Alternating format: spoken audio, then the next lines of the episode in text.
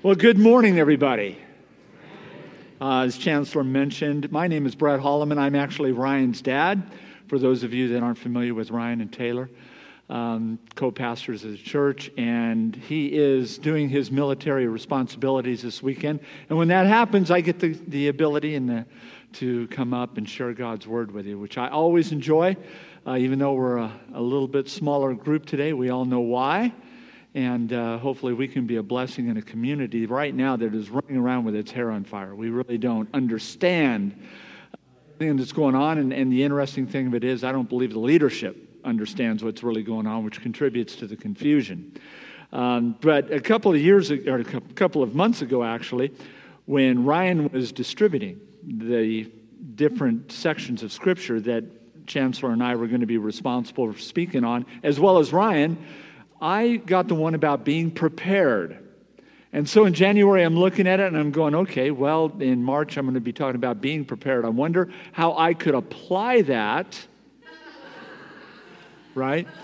Now, fast forward a couple of months, and here we are. It's all about being prepared, about not being in that mile long line at Costco to buy toilet paper, right? It's about avoiding that and being prepared for the unknown, for what we don't know is going to happen uh, either tomorrow or, for that matter, a couple of months in, into the future.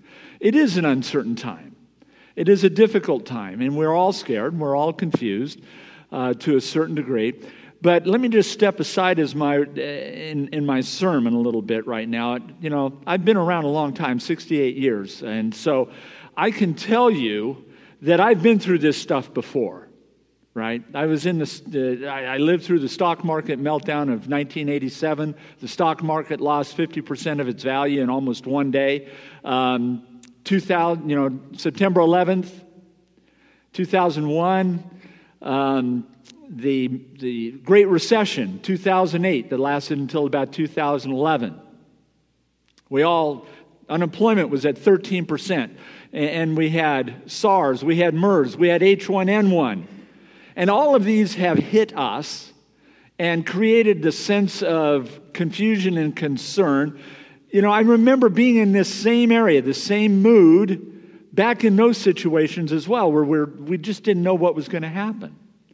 But praise God, we've always come through it. We've always endured it. We've always come through it stronger, and we will this time as well. There's no doubt in my mind about it. Certainly, this is a different circumstance. It's global, it's pandemic, but it nonetheless speaks to our endurance and our ability as Christians to face these types of situations and do so with full knowledge of God uh, who has everything in control. And that's what we rely upon. That's where we draw our strength. I remember um, Ryan was 15 years old. Now, you guys all have a somewhat idealized version of Ryan. I've seen him. I've seen him, and I, I remember one time, it, it's, it's so funny. He was 15 years old, and he came up to Nancy and I, and he said, You know what, uh, Mom and Dad, I want to go to India on a mission trip. And Nancy and I had a conversation, and we talked about it. 15 years old is awfully young to be flying halfway around the world to a country that is, you know, it has a great deal going for it, but it also has a great deal of cultural gaps in it, medical capability gaps. And so we were worried, but we said, all right, you're going to be in good company. These, the, the men and women that are going are going to take care of you. And he flew off. And he was going to be gone for two weeks. And there was a great deal of apprehension on our part every day. And then one day, Nancy gets a call from Ryan's girlfriend's mom. And Ryan had, uh, they didn't have text back then, but he had communicated with his girlfriend that he was terribly sick with malaria. Didn't call us, he told his girlfriend. And it just so happens his girlfriend's mom was walking by and saw the note. And so she called Nancy and said, You know what? You may want to check into this, but Ryan says he's terribly sick with malaria. Now, what was going on at the same time was the SARS outbreak. And many of you don't even remember SARS. But SARS was a global pandemic as well. And so what happened is all of the airports around the world were checking the temperature of people as they were getting off a plane and getting on a connection. And so I am immediately thinking that if Ryan has malaria and he tra- has a layover in Singapore, then another layover in Tokyo before he flies to Los Angeles, he's going to be temperature gauged at all of those airports. He's not going to make it home. And I remember having standing in front of our, our fireplace at one in the morning because um, India was 12 hours ahead of us and thinking, okay, it's one in the afternoon in India. He's getting on his plane. I just hope, Lord, that he makes it. And I remember pacing literally for hours and hours in front of the fireplace and asking God to get him home. I contacted a friend of mine in Tokyo who, uh, who is a missionary. His name is Takeshi Takazawa. And I contacted Takeshi and I said, Takeshi, if they pull him off the plane in Tokyo, get to the airport and take care of him. I, I had my passport. I was ready if he got held up in Singapore to hop a plane and fly to Singapore to be with him. I literally had my passport in my hand as I was praying. And I was enduring this and I was convoluted with, with fear and concern. I was praying continuously, hardly ever sleeping during this whole 24 hour period that would take him to get from Bangalore to LA. I was up all night and all day praying, hoping that he'd make all of his connections and get home. The time came to go to LAX and Tom Bradley International Airport or terminal. And I get in the car with Nancy and, and, a friend, and we race to the airport. And I get to Tom Bradley International Terminal, and I'm standing there. And if you've ever been there, you come up out, uh, you, there's a ramp that comes up, and then all of the people that are getting off their flight after they go into customs, they, they come up the ramp. And they're greeted by their relatives and friends as they come home. And I'm standing there and I'm pacing and I'm pacing and I'm looking down at the ramp and I see that people are coming up with their luggage and it's from India. And I can tell, okay, his flight's in. Now, I didn't know whether he had made it or not. And I'm walking away and I'm concerned and I'm confused. And then all of a sudden I hear, hey, Pops. And I turn around and he's got his backpack on and he's perfectly healthy. I could have killed him because I was ready to rush him to the airport. And he's holding his backpack, and I said, I thought you were sick. He goes, I was, but God made me better. And I'm going, you, and you don't understand the, the relief that just flows through you when your son is standing in front of you and he's back home and he's safe. It's amazing, though, how much anxiety and how much concern you can go through in situations like we're in right now, though. How your mind can play games on you. How it can drive you to that darkest area if you let it. How the news can drive you to that darkest area if you let it. Now, I'm not saying don't be concerned. That's not my point at all. But what I am saying is that be prepared. And that's what Jesus is talking about today. And Jesus, if you'll go to Matthew chapter 25, we're going to talk about being prepared. Matthew chapter 25. And as we go there, I want to just remind you that in situations like we're experiencing right now, as a congregation and as a community and as a country, what you need is wisdom. The wisdom to be able to decipher what's going on, the wisdom to be able to understand fact from fiction and fear. And Jesus, or it says in the book of James, chapter 1, verse 5, it says, If any of you lacks wisdom, let him ask of God, who gives freely and without reproach, and it will be given to him. But if you ask, do not ask by doubting. Because one who asks while he doubts is like a wind, like a wave that is tossed by the wind back and forth. In these times, you need wisdom. And so we should be praying to God for wisdom in an uncertain situation. It also says in Proverbs 3, it says that lean not on your own, trust in God with all your heart, lean not on your own understanding, but in all your ways acknowledge Him, and He will make straight your paths. So, in all of these situations that we're facing, we need to look to God for wisdom. We need to look to God for understanding. We need to look to God to help us sort through the confusion, the fear, and the chaos. And He'll provide the peace which passeth all understanding. Just a couple of words of encouragement. We've all been here before, if you're my age. You remember those situations that were always the end of the world, and we've always come through it as believers, as community, and as a country. And we will again. We just have to have wisdom and know where we place our understanding. So we look at Matthew chapter 25. And in fact, we even go back a little bit to, to the early part, the first verse of chapter 24, Matthew.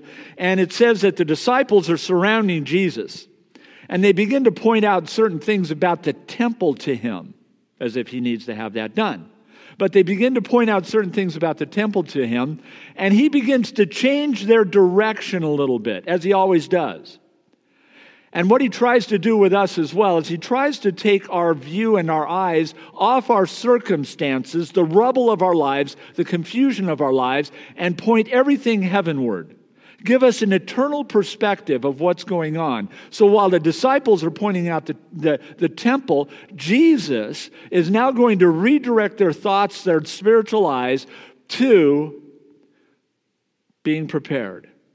Because the end times are coming, according to Jesus. Now, I'm not going to get into the end times discussion that Jesus talks about here, but he does talk in verses 5 through 14 of chapter 24. He talks about the end times. In verses 15 through 28, he talks about the false Christ and the false hope that'll pop up during these difficult times. And then in verses 36 through 51, he shifts his perspective into how to be prepared for the end times. Now, I'm not saying these are the end times. You're going to see people out there that are talking about pandemics and earthquakes and everything. These are the end times. I am not qualified to tell you that. I don't know.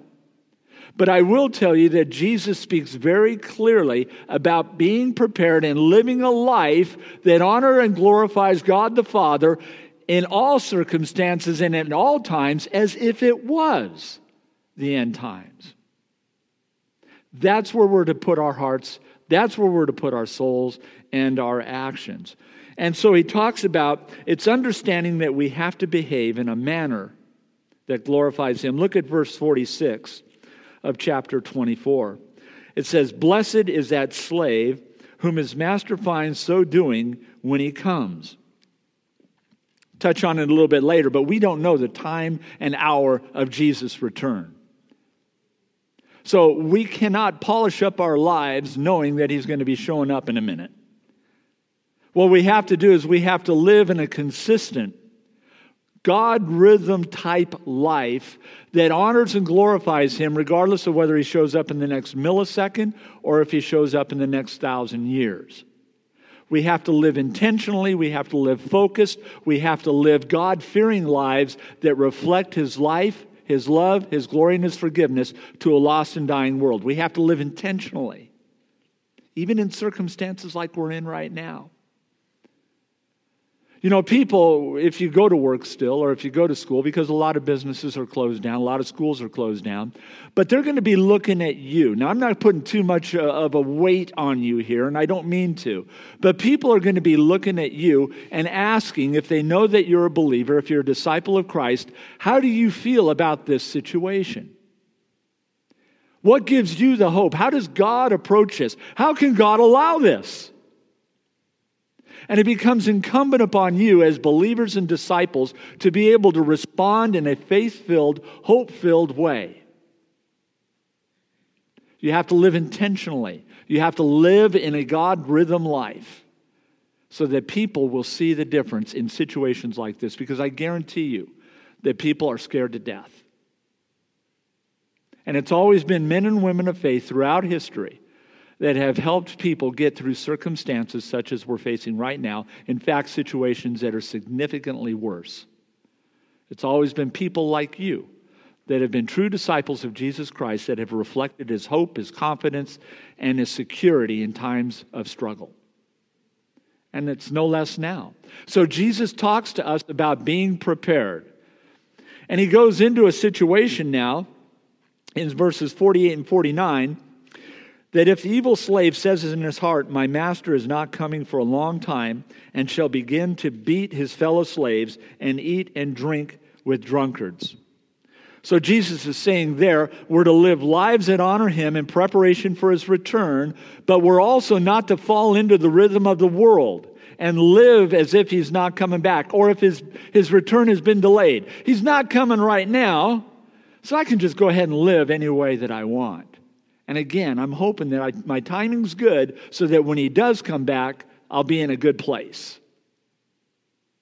But God doesn't play games like that. And that's the parable that we're going to talk about right now. So let's go into prayer. Heavenly Father, Lord God Almighty, these times are scary. Lord, our leadership has no answers.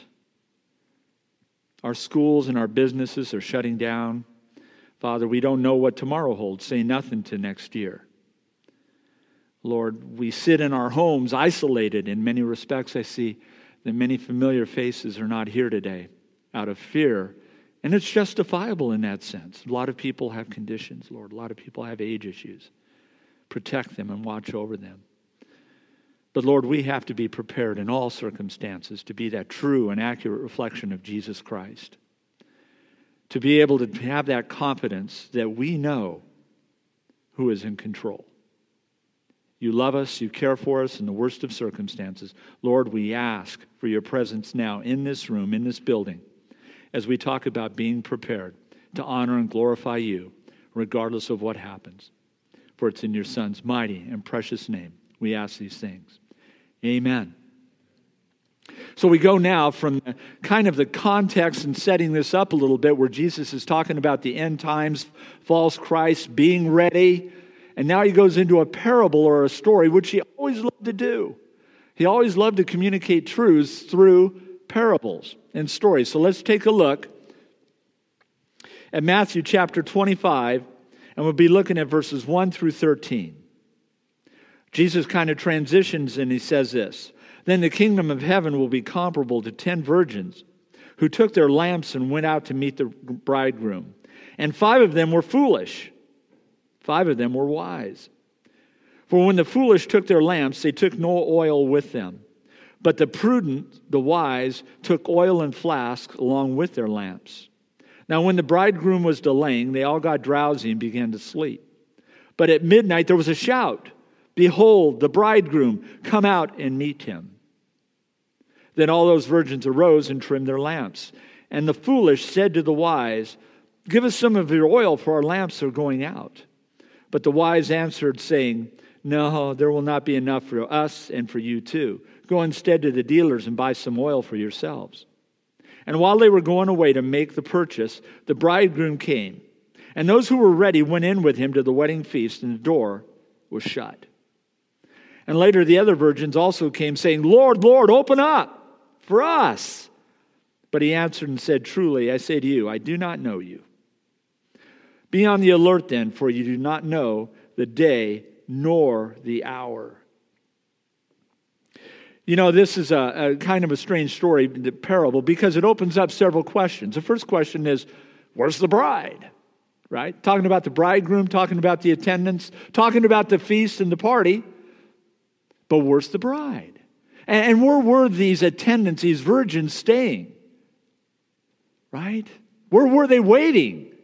And what were the lamps for?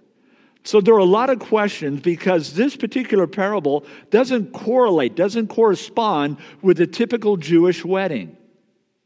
So Jesus is kind of taking this parable and building it as he goes along the framework of a wedding, but not necessarily holding tightly to it. He kind of builds it out to make his point. Because in a typical Jewish wedding, the bridegroom would go to the bride's house, pick up the bride, and bring her back to his place where they would have the wedding ceremony and the feast. So this doesn't fit quite that way. But Jesus is trying to get across a point, the, the main point of which is you have to be prepared. Secondly, these lamps, that the, the virgins are carrying are not lamps like you would find in a house. They were more likely uh, like a torch, like you would find something that they could carry that was portable, that they could carry along with them. A lamp in the house would not be able to be carried out uh, to, to meet the bridegroom. So they had these lamps that were more like torches. So the oil that's inside these flasks, I believe, represents salvation. The commentaries that I read also believe that the oil represents salvation, right? And there are people that have the flask, all right? They have the outward appearance of being filled with the oil of salvation, but you can't see into the flask, so you don't know that they're empty. You know, I've always thought when I was reading and studying this out, why in the world would these particular attendants, these particular virgins, take flasks that they knew were empty? It's like taking a flashlight on a camping trip without batteries. Of what use is it? What would you use it for? And yet they did that. Now, some people say, well, maybe they didn't know it was empty. Maybe they thought it was half full. Maybe they, but you check those types of situations when you're going to an attendant, when you're going to a party, when you're going to be part of the processional, you make sure that things are in order, that everything's working.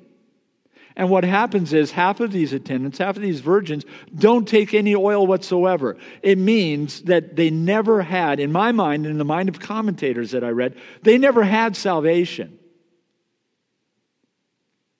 They had all the accoutrements, they had all of the look of salvation, but they didn't have salvation. They didn't have that inner confidence, that inner commitment that we all like to make to Jesus Christ. And so Jesus calls them as foolish.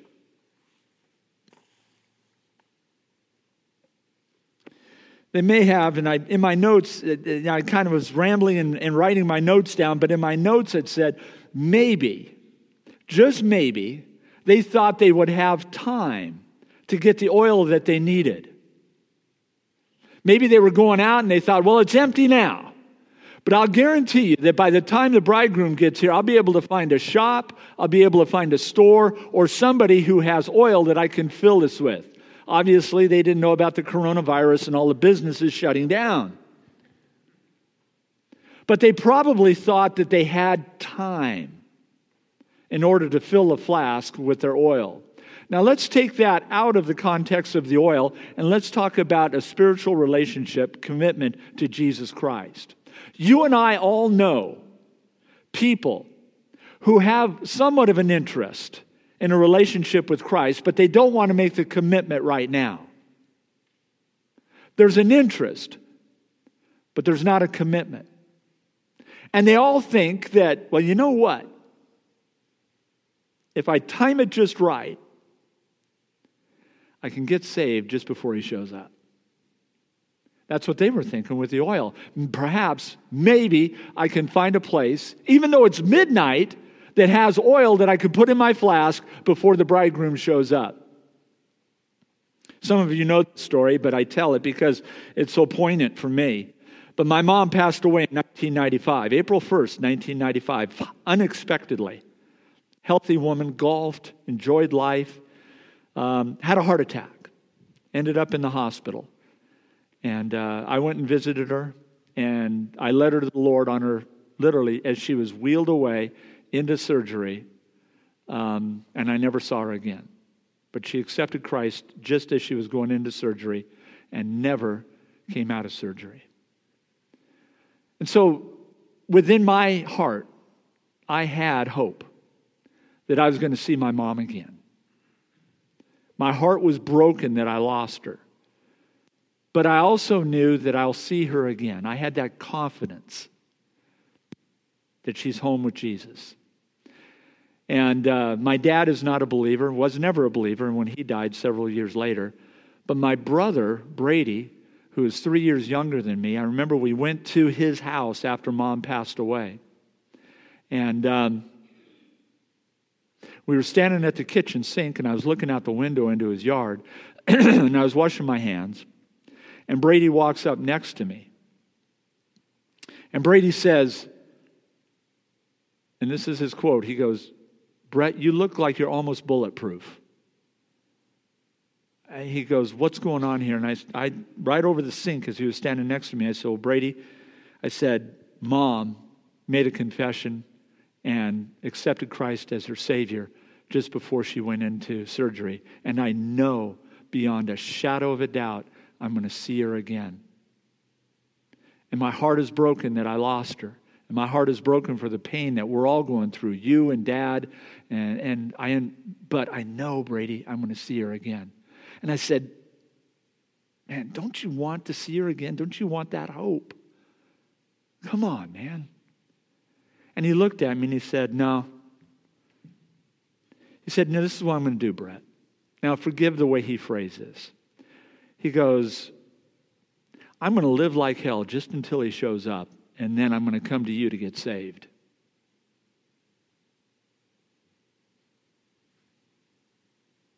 It doesn't work that way, buddy.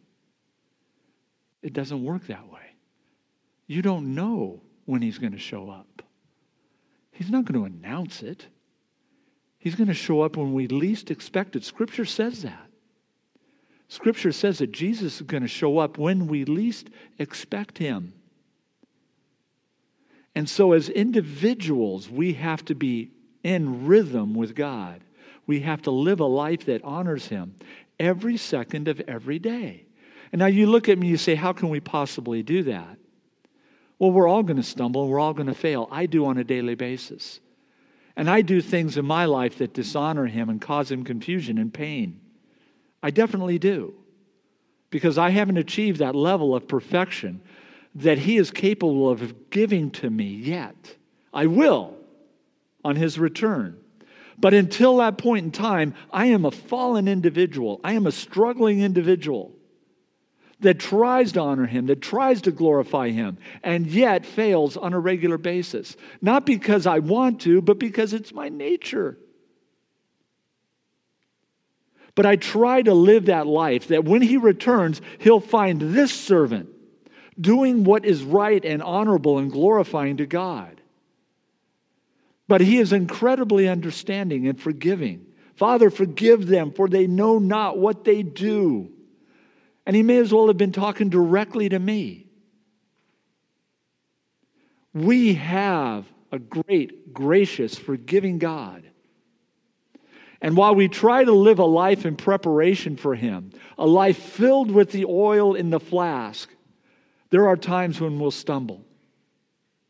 And that's when He forgives us the most. His grace outmatches any mistake that we can possibly make wherever you're at, whatever your situation, whatever you've done in the past, whatever you will do in the future, wherever you sit right now with your addictions, with your, your relationships that are flawed and flailing, with your finances, with your position in life, wherever you're at, He wants to meet you there. He doesn't want to leave you there, but He wants to meet you there. And He wants to wrap His arms around you and He wants to bring you to that saving knowledge. And He wants to lift you above the chaos that the world right now is giving us in heaps. Lift you above that chaos and show you that there's a better way, there's an eternal way that lifts us out of our circumstances and the rubble of our lives. He wants us to live a life where we're prepared for whatever happens, including His return. So these these attendants, these virgins, they're walking, then all of a sudden something interesting happens. Verse number 5 of chapter 25. Now, while the bridegroom was delaying, they all got drowsy and began to sleep. You know, until that, until the bridegroom shows up, all of the all of the attendants, all of the virgins looked the same, right? They all had the same flasks, they had the same torches, they had the same lamps. They all suffered from the same sleep and drowsiness because he didn't show up right away. He delayed.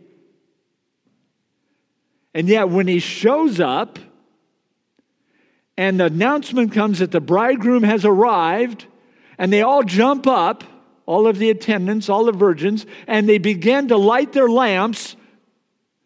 It's at that point that the distinction became apparent.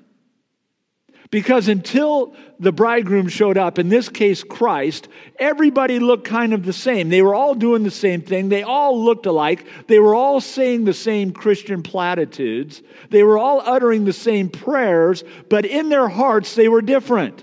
Some had made that commitment, their flasks were full. Others had not made their commitment, but they were playing the game. Their flasks were empty. And it didn't become apparent which was which until the bridegroom showed up. And when the bridegroom shows up and they're all scrambling to light their lamps, that's when the ones that have the spiritual nature honoring Christ and the ones that don't have it became apparent.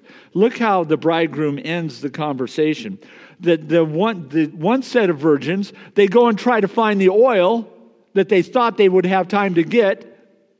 And the other virgins, the other attendants that were prepared to meet the bridegroom at his unannounced visit, they're ready. They light their lamps and they go into the wedding feast. The virgins that were not prepared, perhaps they got the oil, they show up late, the door's shut, they pound on the door saying, Lord, let us in. Let us in. And then this is what the bridegroom says. Verse number 12 of chapter 25. But he answered and said, Truly I say to you, I do not know you. I do not know you. And as I was studying that out, I said, Now, where have I heard that before? Where the bridegroom says, I do not know you. They come back, the attendants come back, now probably with oil, now with a life fully committed to Christ, but the door has been shut. And they pound on the door looking for acceptance, looking for entrance into the wedding feast, and the bridegroom says, Up, I don't know you. Go back with me, if you would, to Matthew chapter 7. Matthew chapter 7, verse 13. Matthew chapter 7, verse 13. Jesus, again, is talking somewhat in parables here, and he says this Enter by the narrow gate, for the gate is wide and the way is broad that leads to destruction. But many are those who enter by it. For the gate is small and the way is narrow that leads to life, and few are those who find it. Beware of the false prophets who come to you in sheep's clothing, but inwardly are ravenous wolves. You will know them by their fruits. Grapes are not gathered from thorn bushes nor figs from thistles, are they? Even so, every good tree bears good fruit, but bad trees bear bad fruit. A good tree cannot produce bad fruit, nor can bad tree produce good fruit. Every tree that does not bear good fruit is cut down and thrown into the fire, so then you will know them by their fruit. Now look at verse 21. Not everyone who says to me, Lord, Lord, will enter the kingdom of heaven, but he who does the will of my Father who is in heaven. Many of you will say to me on that day, Lord, Lord, did we not prophesy in your name? Did we not in your name cast out demons and in your name perform many miracles? And then I will dare, declare to them, I never knew you. Depart from me, you who practice lawlessness. The same figure of speech the attendants who pound on the door and asking the bridegroom to be let into the wedding feast. Jesus has a corresponding verse there that people who have a flask but it doesn't have any oil in it will say, We did this. We cast out demons. We prophesied in your name. We did all of these great things. Come on, let us in. Let us in. And Jesus will look right through their actions and into their hearts and say, You know what? I never knew you. Depart from me.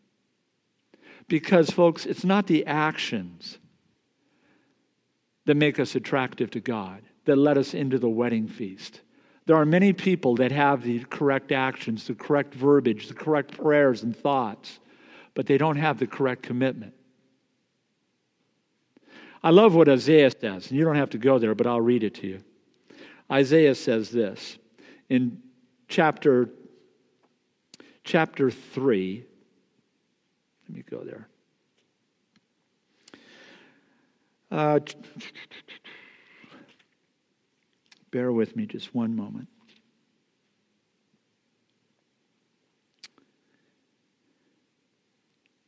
In chapter 29, pardon me, verse 13. Then the Lord said, Because these people draw near to me with their words and honor me with their lip service, but they remove their hearts far from me, and their reverence for me consists of tradition learned by rote.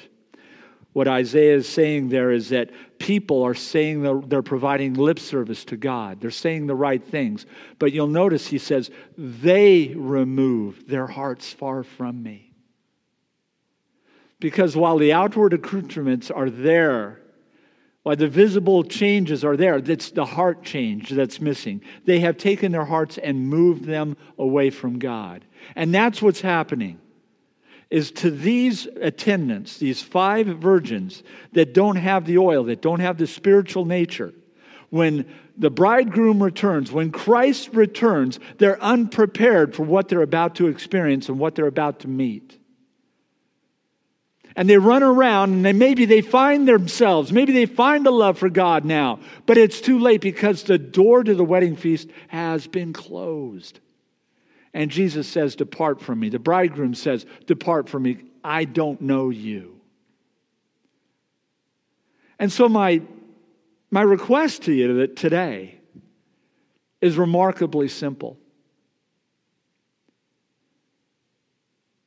Have you had a heart change? Have you made that commitment to Christ? Or are you simply going through the actions without having made the commitment? A friend of mine once said, You know, Brett, I'm a, I'm a Christian. I go to church. And we've all heard this response. I said, You know what, buddy? Going to church doesn't make you a Christian any more than sitting in a garage makes you a car. It doesn't. It takes a heart change. It takes a change in commitment to be prepared each and every day, as only a true disciple can be, for the return of the bridegroom. So, is your flask filled? Does it contain that spiritual completeness? Are you filled with the Holy Spirit? Second Corinthians says that you become the home of the Holy Spirit. You're the temple of the Holy Spirit. Has the Holy Spirit entered you as the oil has entered the flasks? I want to finish up with one last thought. I'm going to move from the flask, I'm going to move from being prepared. I just want to touch a little bit on what the lamps are and how they work. You know, it occurred to me as I was writing this out and I was studying it out, a lot of the younger folks here don't even know what a lamp with oil in it is. They don't, you know. They, the only lamps they're familiar with probably is their phone when they turn it on and they right? Which is cool. I mean, because in 30 years, they'll be laughed at by their kids. I'm ready for it. I wish I could be around for it. I probably won't. But they'll have to explain to their kids how they used to turn on the flashlights for their, for their mobile devices. Now, a lamp in those days was something that would contain oil in somewhat of a, a repository, like a, a bell or something that you'd put the oil in.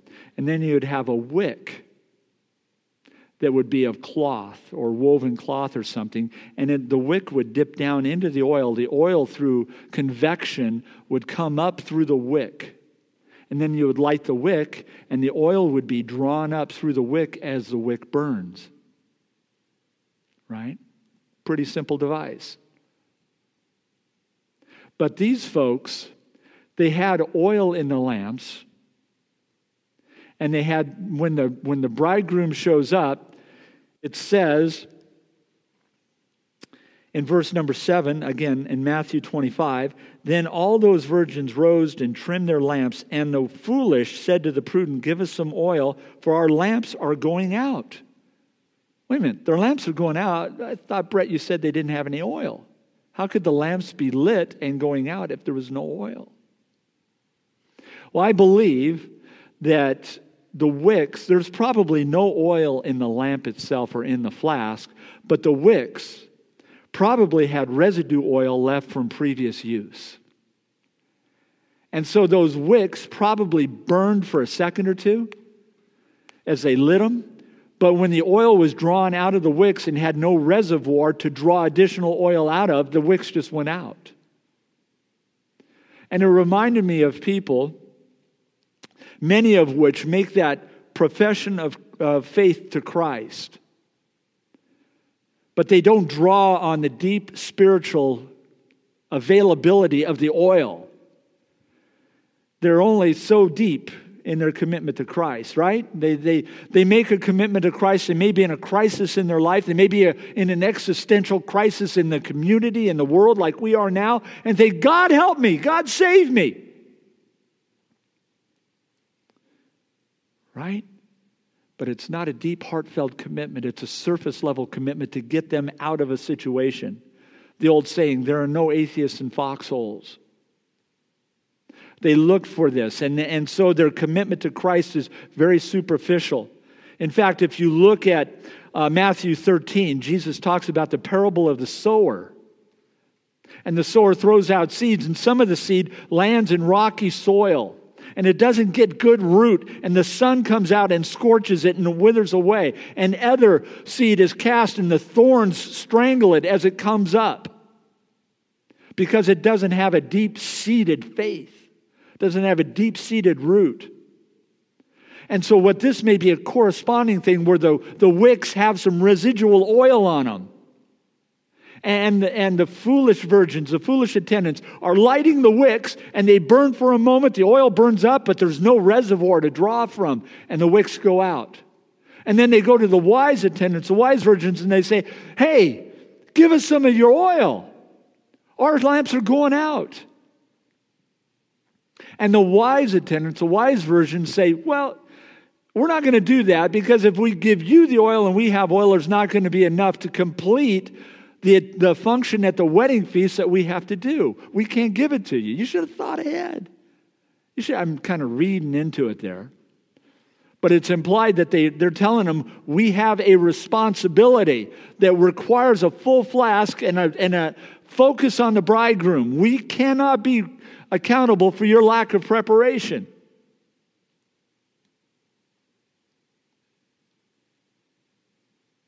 And so they don't get the oil from the wise virgins, from the wise attendants. And their wicks, which may have had some residue of oil on them from previous use, quickly burns out because it doesn't have the sustaining spiritual basis of the oil. I remember, you know, I love I still love talking to people about the Lord. I still love talking to people about his grace and his forgiveness, his love, his power and his wisdom that we all need right now. I love that. And I've been doing it for years and I, I've talked to people and they say, "Yeah, that's what I want.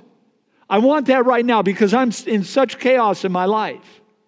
And so we we say a prayer together and they commit their lives to Christ and they turn over their will and their lives and their direction to Him. There's a section of Scripture that says, however, you confess with your mouth and believe in your heart that Jesus is Lord. And I tell them as we're done, I said, you know what? You can say that prayer and you've confessed with your mouth and it fools me. Maybe. But it's that part where you believe in your heart. That's where God sees into your heart and He knows the depth of your conviction. He knows the depth of your commitment to Him. You can't fool Him. And sure enough, many of these people that I've had those same conversations with have got up, left, and then a couple of years or three or four years later, I'll ask about them. If they found a church, if they got deep into the Word, if they're in, involved in, in community, and I hear things like, no, man, he, he didn't follow through at all. His life's a mess, or he went off a different direction. Because they confessed with their mouth, but they didn't believe in their heart. And that's where true confession and conversion and commitment is made, is in the heart, not in the words. Their lips say the right things, but they make they draw their hearts far from him in Isaiah. They remove their hearts. So, again, I would ask you, where are you at? Is that wick? Is it just dry? Is it, does it have some residual oil, some residual interest? But when the bridegroom comes back, when Christ comes back in all his glory and all of his praise, is your wick going to just flare for a moment and realize it wasn't based in substantial and deep spiritual nature? I can't answer that for you. It's not my place, it's your place. It's something that you have to determine how deep and how, how deep your reservoir is of that spiritual oil for when Christ returns, when he calls on you. Last point.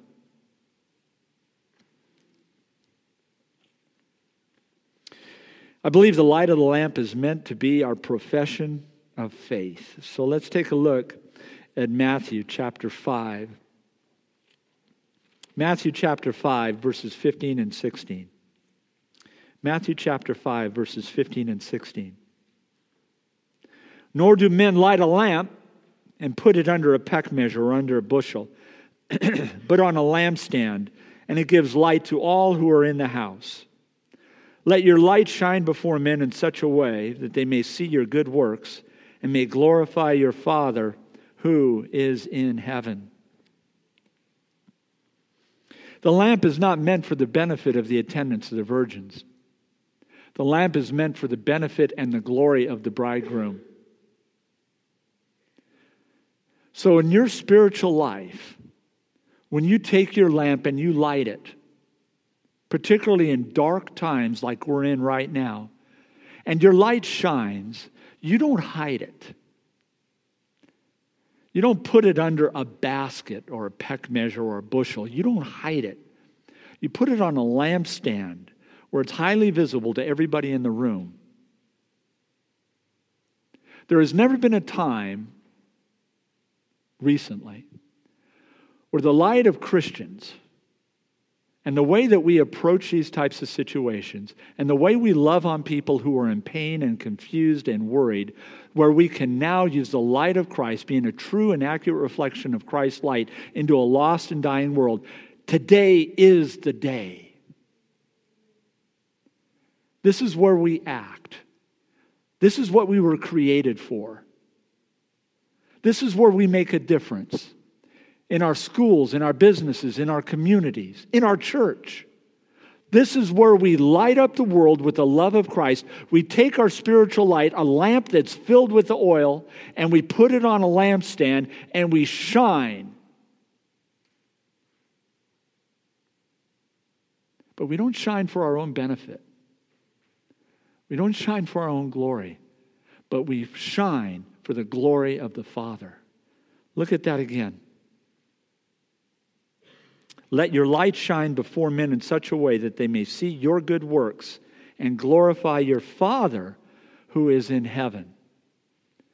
We work good, we work hard, we work focused in these dark times, not for our benefit, but that they may see the light and that they may see the glory of God through everything that you do, everything, everything that you say, and everything that you think. There's never been a better time to be so prepared for what Christ has ready to do through you. Let's pray.